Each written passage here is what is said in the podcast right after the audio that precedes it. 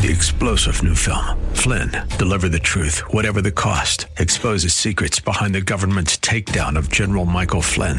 Flynn knew what the intel world had been up to. He ordered the first audit of the use of contractors. This set off alarm bells. He told the truth. He was the most dangerous person for Donald Trump to hire. They had to get rid of Flynn. Flynn, deliver the truth, whatever the cost. Available now. Watch it today. Go to salemnow.com. Salemnow.com.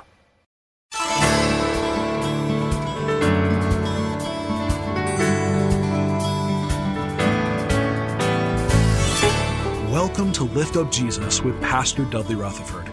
I'm Kyle Welch. We are here every weekday at this time to share the good news of Jesus and to lift up his name to this city. No matter if you are listening right now from your car or at home or in your place of work, we believe that today's sermon from Pastor Dudley will be a blessing to everyone. So if you can, get out your Bibles and let's join Pastor Dudley right now with his message. Take your Bibles, if you will, and uh, your sermon outline. I want to continue this morning to lay the groundwork for the entire year. I'm just trying to get you to think about things that are eternal so that you might have a proper perspective in life and set your priorities in proper order and then know your purpose, uh, why God has you here. And my first point, I want to talk about three things that are eternal. And the first one, I want you to write this down is the Word of God. The Word of God is eternal.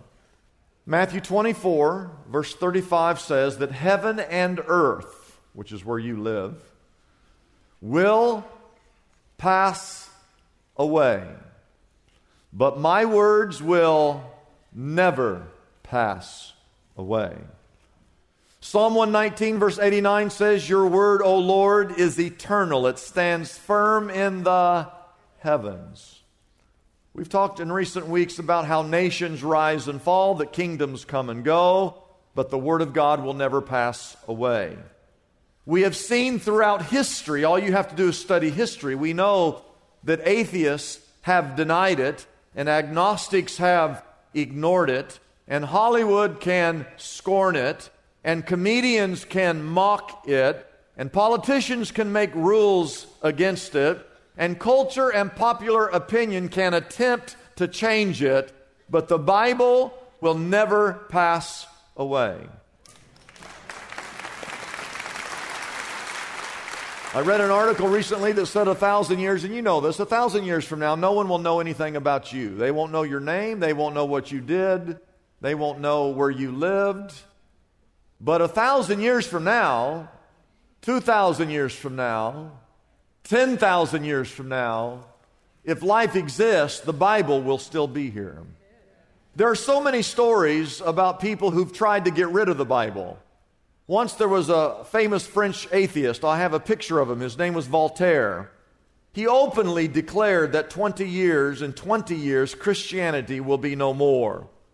He said, My single hand shall destroy the edifice that took the 12 apostles to build. He's speaking of the church. He further proclaimed within 50 years, no one will even remember that Christianity ever existed on the planet Earth. Before that year was over, a British museum paid the Russian government half a million dollars for one Bible manuscript. And copies of Voltaire's writings were selling in the London bookstore for eight cents apiece. Fifty years later, Voltaire's home became the headquarters of the Geneva Bible Society and was being used to produce and distribute Christian scriptures. Don't tell me that God doesn't have a sense of humor. There was a man named Thomas Paine. He was an English writer, an influencer of the American Revolution in the 18th century. He was also an infidel. He predicted he had a printing press and he ran all these uh, pamphlets and he predicted that in his lifetime that no bibles would ever be printed. After his death that very printing press that he printed all that garbage was used to print and produce bibles that went around the world. Now here's a guy named william tyndale and william tyndale was the first person to ever translate the bible the new testament into english Now, there's a couple things you need to know about that. For over a thousand years, the only Bibles were in Latin. And when you went to church, from the beginning to the end of the service, it was all in Latin. Now, no one spoke Latin. Latin was a dead language. And you just have to sit there and listen to it. And people went. That's what surprises me. But the church believed that if they could control the language, that they could control the people. And so it was against the law of the land and against the law of the church for anyone to have a Bible in their own language. And William Tyndale believed that the church should not have that kind of power over the people. He believed that the people should be able to have a Bible in their own native language. And I've told this to you before. You shouldn't come to church without a Bible. Because if you come to church without a Bible, I could stand up here and tell you anything I want to say, and you'd have to say, Yeah, he said it. I guess I got to do that. but when you bring a Bible with you, and I say, Look this verse up, and you look at it, that's how I'm held accountable. People ask me all this all the time. They go, Pastor, who holds you accountable? I go, anyone who comes to my church with the Bible, that's who holds me accountable.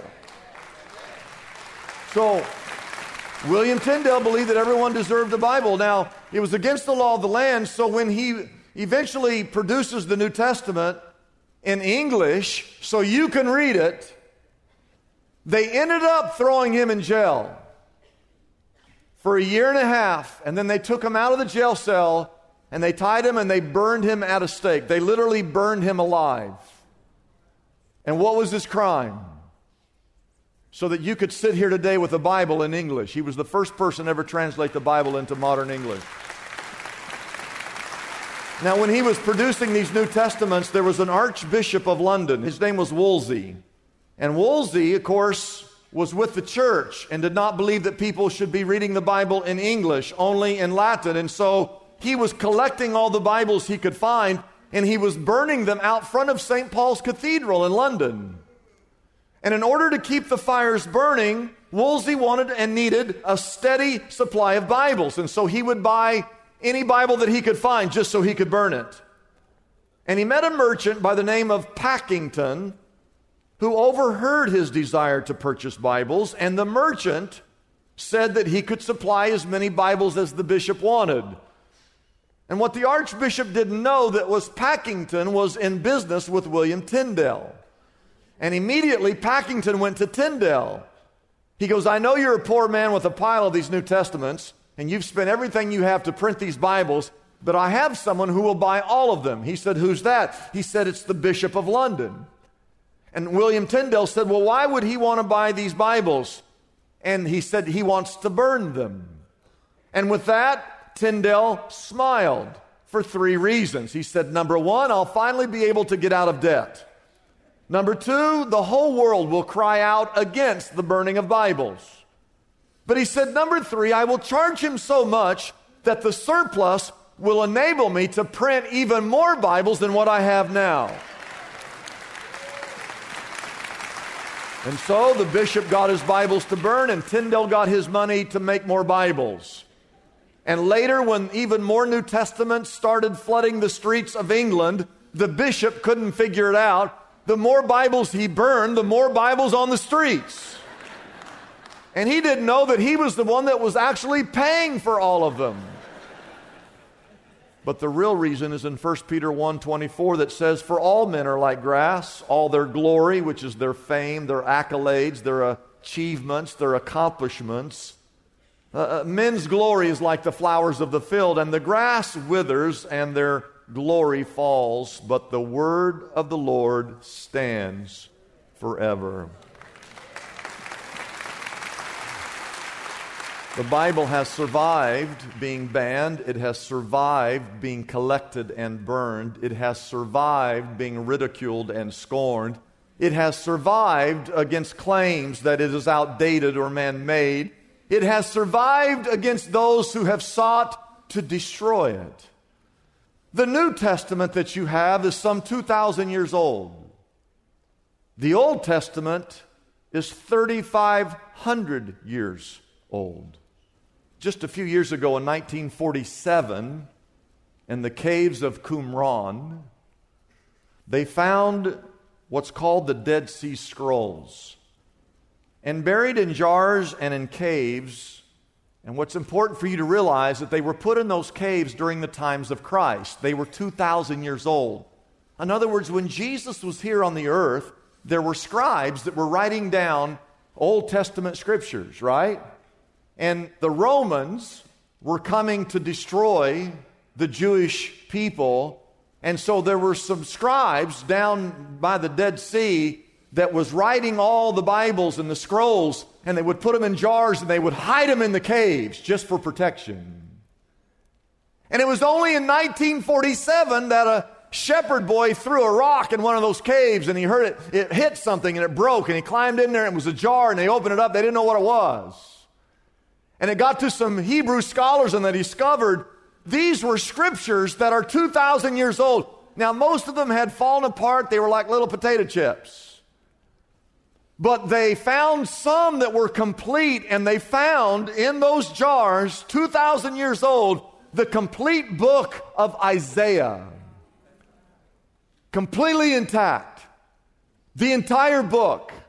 I've seen the original. And when they unscrolled it, you have to understand it's been in the ground for 2,000 years. A lot of time has gone by, a lot of history in the last 2,000 years. All kinds of people saying, well, how do I know that's really the Bible? When they opened up the book of Isaiah and they looked at it, word for word, it was exactly as the, it is in your Bible right now, the book of Isaiah. They looked at it. Well, it hasn't changed. Hasn't changed in 2,000 years. Today, the Bible has been translated in over 2,000 languages. And imagine if one nation or one kingdom said we need to ban the Bible and they tried to get rid of it. Well, there's still 1,999 other translations of the Bible, and today with the internet, they'll never get rid of the Bible. The Word of God is eternal. Number two, write this down the soul of man the Bible speaks very clearly about this. I want you to take your Bibles. We're going to look up a couple verses. Go to Psalm 139 as quickly as you can. Psalm 139. We believe that life begins at conception. We don't believe that life begins at birth. We believe that life begins at conception. You say, well, why would you believe that? Well, because I believe the Word of God is eternal. And the Word of God tells us that life begins at conception. You say, Where's that? Well, it's right here. Haven't you read it? Well, I'll read it to you right now, just in case you haven't. The psalmist says to God, God, you created my inmost being. God, you knit me together inside my mother's womb. So here's the question When I was inside my mother's womb, what was God doing? according to that verse. He was just knitting me together. And when was he doing that? When I was where? Inside my mother's womb. Now, watch this. The psalmist says, I praise you, God, because I'm fearfully and I'm wonderfully made. Your works are wonderful. I know this full well. My frame was not hidden from you when I was made in the secret place, when I was woven together in the depths of the earth. Now, here, here it is, verse 16. Your eyes, God, the eyes of God, saw my unformed body. Now, watch this. I'm in my mother's womb. And God said, All the days ordained for me were written in your book before even one of them came to be. I want you to think about that. I, am I'm, I'm, I'm, I'm only showing you this to show you something else, but I want you to think about you and your life and when you, when you were inside your mother's womb, you, when you were inside your mother's womb, God was knitting you together. And the Bible says that all the days of your life were ordained and already written down before you were born. He knew that you would be here today. He knew your skin color. He knew your eye color. He knew how tall you'd be. He knew how much you'd weigh. He knew where you'd be sitting here today. It was all written down. Life begins at conception. But I want to tell you something that's even deeper than that. Go over to Jeremiah chapter 1. Jeremiah chapter 1, verse 5. He tells Jeremiah, Before I formed you, I knew you. Oh, wait, wait, whoa, whoa, whoa, whoa, whoa, whoa. I thought when I was in the womb you were knit me together. Jeremiah 1, verse 5 says, Before I formed you, I knew who you were. And he says in that verse, Before you were born, I set you apart, and I appointed you to be a prophet to the nations. Here's what I believe I believe that life begins at conception, but I believe that before, before conception, God knows who you are. Before you were formed, before you were conceived, before, before I knit you together, in my mind, I already knew who you were going to be. And so then, when you're conceived, that's when He creates what He's already thought. He says, Before I created you, before I formed you, I decided, Jerry, that you were going to be a prophet to the nation of Israel and that you would stand and declare the word of God to the, to the people of Israel before he formed Jeremiah. Now, life begins and you're born. Whether, what, no matter what you believe, you do believe that you were born, right?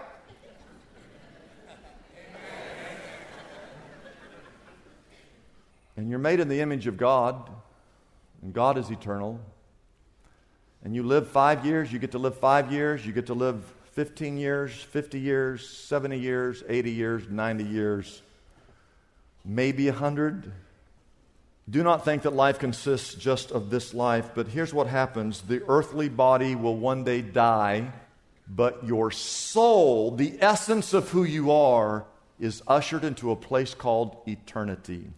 Every single person, I want you looking around this room, every single one of you have a human body, and every single one of you, this very moment, right now, while you're sitting here, that frail body is deteriorating. I don't care how much makeup you put on, how many jumping jacks you do, or how far you run or can ride a bike. Right now, your body is deteriorating this very second. The wrinkles are coming. And eventually, you're all going to croak. You're going to die. But here's what happens. Look at Ecclesiastes 12. Here it is. When you die, here's what the Bible teaches. This eternal Word of God says that the dust returns to the ground from which it came and the spirit or the soul returns to God who gave it. And if you understand that, if you really truly understand that you're only here for a little while and then you're going to die, and this old body that came from the dirt is going to be put back into the ground and turned back into dirt, but the spirit, your spirit, your soul is going to continue on, you would realize how valuable the brief few years on earth that you actually have and you would spend every waking moment of your time on this earth serving an almighty God, knowing that one day you're going to be ushered into that eternity. Mark 8:36 says this, what good, what good is it for a man to gain the whole world yet forfeit his soul? Leave that up on that screen. Look at it. What good is it if a man makes a billion dollars? What good is it if a man wins a thousand national championships? What good is it if a man has a hundred million people following him on Instagram? What good is it if you have 50,000 pairs of shoes in your closet? What good is it if you have 20,000 pieces of jewelry? What good is it if you own 500 Ferraris? What good is it if you have 1,700 gold Rolex watches? What good is it if you have 10,000 Bitcoin? You got all that, yet you forfeit your own soul. What he's saying is that your one soul is worth more than the entire world put together.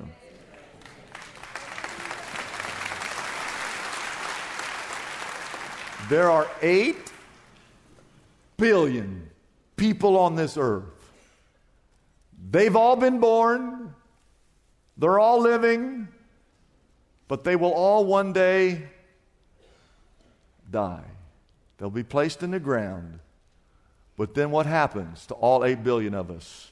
John chapter 5 tells us these words Do not be amazed at this, for a time is coming when all who are in their graves will hear his voice. And what? Verse 29 says, You're going to come out. And those who have done good will rise to live, and those who've done evil will rise to be condemned. The soul of man is eternal. Don't live for just now, live for the eternal. And number three, write this down. The Word of God is eternal, the soul of man is eternal, and the love of God is eternal.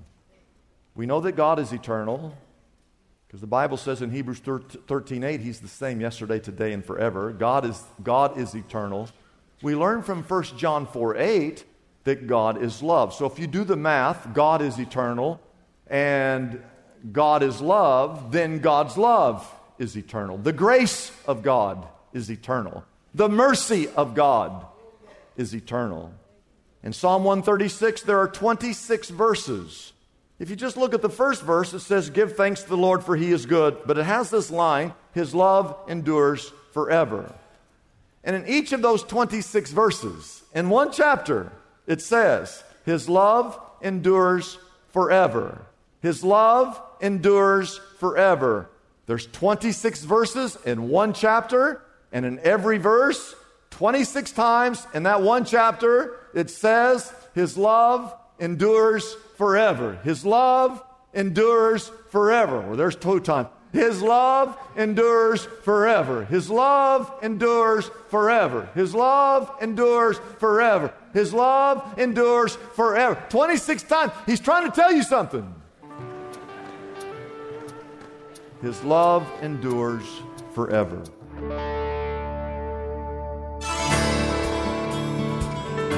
It's a blessing for us to bring this program to you every day.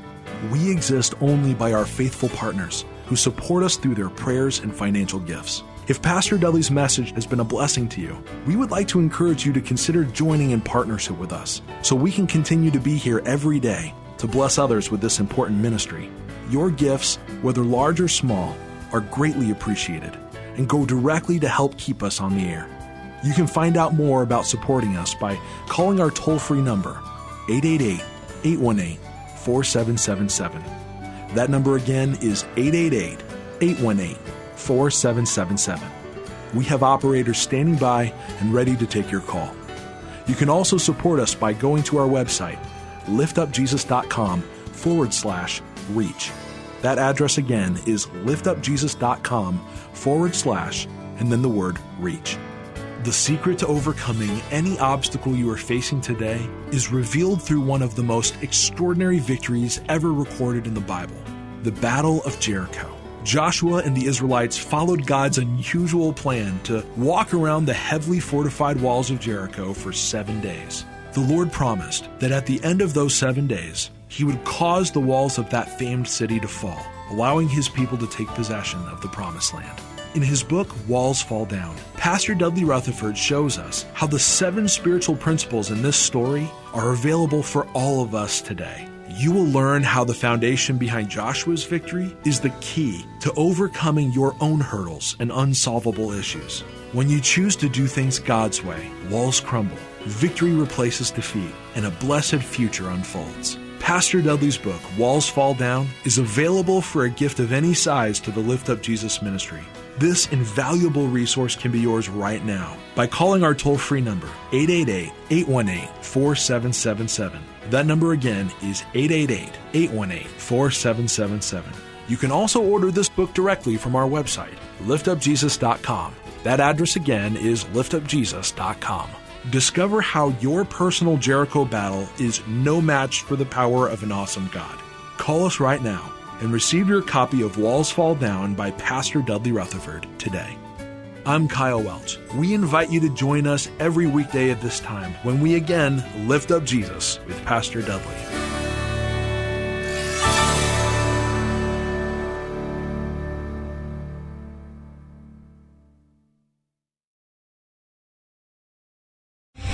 Three star general Michael J. Flynn, head of the Pentagon Intelligence Agency, knew all the government's dirty secrets. He was one of the most respected generals in the military. Flynn knew what the intel world had been up to, he understood its funding. He ordered the first audit of the use of contractors. This set off alarm bells.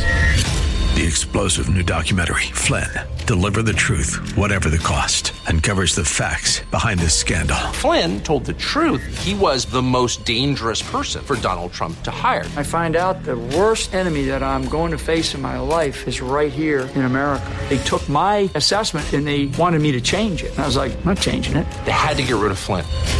With in depth interviews, archival footage, and never before seen personal records of the man behind the headlines. I just felt like I was drowning. Flynn, deliver the truth, whatever the cost. Available now. Watch it today. Go to salemnow.com. Salemnow.com.